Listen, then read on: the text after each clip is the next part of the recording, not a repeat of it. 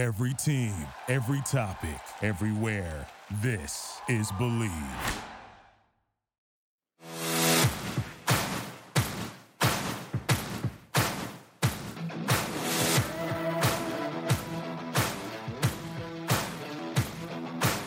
Welcome to Believe in the Ivy League, a look inside the ancient 8 teams in the Ivy League and their upcoming games with all of the stats, trends, and analysis that you want to hear.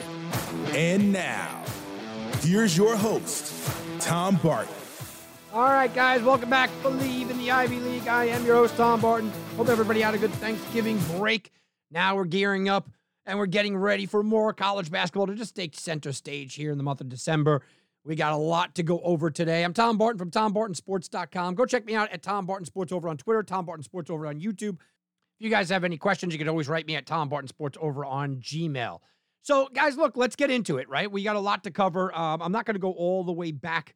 I'm going to go back to last Thursday, December 1st. I know that we did miss a week because of Thanksgiving, and, there wasn't a lot going on in the Ivy Leagues anyway. So we'll talk about December 1st here, a Thursday night game. Cornell goes on the road and beats a decent Delaware team, 74-67, and you got to be impressed. At that point, Delaware was, a 3-4 team, but they're a solid team, and at home, Greg Dolan, 15 points. He leads the way, and you got to start to be impressed with Cornell. They're 6-1 at that point, 3-1 on the road. That matters. Now, UMass beat Harvard on that Friday night, but I'm still impressed with what Harvard did. Look, UMass is a pretty good team this year. They had 6-1 record at that point, and it's a 3-point game. Harvard played well. I'm not overly concerned about Harvard getting just outshot night after night. I think their defense is going to improve as the year goes on. It's their offense that I continue to keep wanting to see. And 68 points against a pretty decent UMass team. That's okay. Brown breeds Bryant. Bryant's a good team. Make no mistake about it. Bryant's a good team. And the Ivy Leagues had a real good weekend that weekend. Bryant is a team that a lot of people thought would compete maybe with Vermont, maybe with UMass Lowell in that conference. Princeton on Saturday beats up on Drexel. Princeton's looked mighty impressive as well. 83 points in the win there. LaSalle beats Penn at home. A bad defensive effort, but this is an overtime game. Can't make too much about that. Dartmouth absolutely smokes Cal State Bakersfield, and Dartmouth starting to put together some good offense, a 79-point effort there. Columbia uses their defense, 56-52 over New Hampshire. I'm not getting overly excited, but hey, you got to beat the teams that are in front of you. And Yale beats a decent Stony Brook team. At least Stony Brook's consistently been, a decent team over the years. Yale goes in there, and they beat Stony Brook, put up 77, so the offense is starting to come around for Stony Brook. Going back to last Sunday, Harvard beats on Tufts, and okay, it is what it is, but they did put up 76 points. Cornell with another impressive win now goes to 7-1 over Lafayette, and Lafayette's garbage, right? They're 1-8 on the year. We get it, but you got to be impressed with what they're doing. It was a full team effort, but Chris Mannon Welt with 12 points. Columbia beats up on St. Lawrence, 106 points for Columbia. It's nice. Look, Sarah Lawrence is, what are they? It's a D2 school. It's nobody to get too impressed with. Brown with an impressive win on the road again against Hartford. And all of a sudden, Brown is starting to play some really good defense, holding them to 51 points. So we get into, this week and what are we looking at for this week? Look, it opens up on Tuesday, and Yale has a test in front of them. This is a real test for not only Yale, but for the Ivy Leagues in general. They are going up against Butler in Butler. Now, Butler's not a world beater. They're not a top 25 team, but they're a solid 7-3 team, 6-0 at home. They get a 10-point win. It's a game where Yale came back in the second half, and there were times where you thought that they were going to go on the run, but they just flat out couldn't get on that run. I'm not saying that they didn't do anything great defensively. 71 points isn't great, but it's solid. It's enough. Against a Butler team, that's a fair contest. The Yale offense was just a little dry, a little weak that night. But I think that they proved they could kind of hang with anybody, and Butler is a lot better. I actually expect Butler to be inside the top 25 when the new rankings come out. Everything holds to force. Princeton, another win. They're 7-2 now. They beat up on Lafayette. Lafayette, like I said, terrible team. They beat them up, and they won by 11. It is what they needed to do. Ryan Langborn had 19 points in that one. UMBC, which is a better team than their 6-4 record, beats Columbia in Columbia. All right, you can't make anything about that. And then Dartmouth. Dartmouth was a favorite here. Dartmouth was an underdog here. Vermont was the favorite, and a lot of the betting line action was on Dartmouth, and I think people started believing into Dartmouth. The good thing is that, look, Dartmouth's defense is playing really well, but they can't score.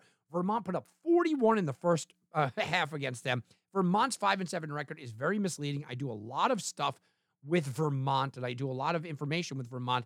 They're missing, or they had been missing, their top scorer. So Vermont is a good team. I'm not getting down on Dartmouth here, but they can't continue to just go about this and expect to win games that they keep teams into the 50s.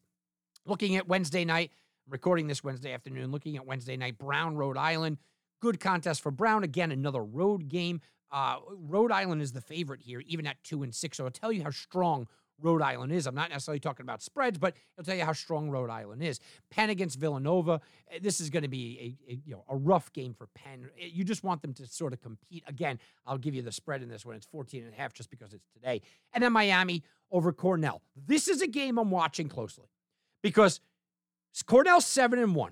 Cornell is a team that right now you're not sure if it's just Ivy League good or is this overall good. Now, they did go to Boston College on opening day, and they only lost by 2 against them. They've taken on a Monmouth team that is usually pretty good, a Delaware team that has had their time in the sunlight. But this is Miami in Miami. It's a totally different animal. I don't need Cornell to win this game, but I don't need them to get blown out, right? Just play efficient for me. Let this be a close game, and all of a sudden we can start getting really excited about Cornell in the future, what they're going to bring. How about this weekend? What is this weekend going to bring? You turn around, you look at Friday night, Columbia against Fairleigh Dickinson. It's at home. Columbia probably should win that one. Dartmouth goes against 0-9 Central Connecticut. So even though they're on the road, it's a good spot for Dartmouth's defense to feel good again, a good spot for Dartmouth to really step up and get that defense to hold them within, the 50s once again. Then we go to Saturday. Princeton against Monmouth. Monmouth, I said, they've been a good program. Well, they're 1-8 this year. Princeton should have no problem with them on Saturday night. Michigan State against Brown. Obviously, this is going to be a massive spread. It's going to be huge. The only thing you could say about Brown is it's a time to play against an upper competition and an upper-level team and try not to get blown out. They played against Vermont, got blown out by 15, right? They played against Lowell. They got blown out by 12. This is a tough spot. I know that they've been playing well, but you could look at this and only see a blowout from a Michigan State team that could probably pick their score. Penn against Temple, good game. Temple's the better team, but Penn's at home. It's an in-state kind of situation. This is a good game. And then you got the big one, 1:00, Yale against Kentucky. Here's another spot. Look, it's another test for Yale. And Yale's had a lot of tests this year, and they haven't failed as miserably, I guess, as people expected them to. They might be the class of the Ivies. This looks like one of those spots where you're going, is this going to be a preview that we have in March? I want to see Yale compete well, and I want to see Yale do well on the offensive side of the board. I don't expect Yale to win. I don't even expect Yale to cover this game, but I do expect Yale to be within a decent number. I don't want them to get their doors blown off. That's pretty huge. All right. Lafayette, Columbia. Lafayette's terrible. Columbia back on the road. This is on Monday. And then Fairfield will host Yale. It's a good time to kind of bounce back after the Kentucky win. And Iona takes on Princeton on Tuesday. That's a good game. That's a good litmus test. That's a good game. And Dartmouth takes on a pretty good Boston University team on the road. So that's a good test as well. So we got a good test week for the Ivy Leagues. I'm trying not to make too much about what we've seen so far, and we know it's early in the Ivy League season, but it's a good test week, and you do need these tests. You do need, that Yale's probably not going to beat Kentucky, but I want to see how they play. I want to see how they play against Boston University. I want to see how they play in some of these spots against good teams that I want to know where the Ivy Leagues are, because right now, Cornell looks good. Yeah, sure, Yale's had certain times where they've looked good. Princeton looks good. Even Harvard looks good. But I need to see them up against competition that I'm impressed with. I think we're going to get that this week. This is that test week. All right, guys, it's going to do it for me. Make sure you check me out at TomBartonSports.com. Tom Barton Sports over on Twitter as well. Have a very good week, everybody. Thank you for listening to Believe. You can show support to your host by subscribing to the show and giving us a 5-star rating on your preferred platform.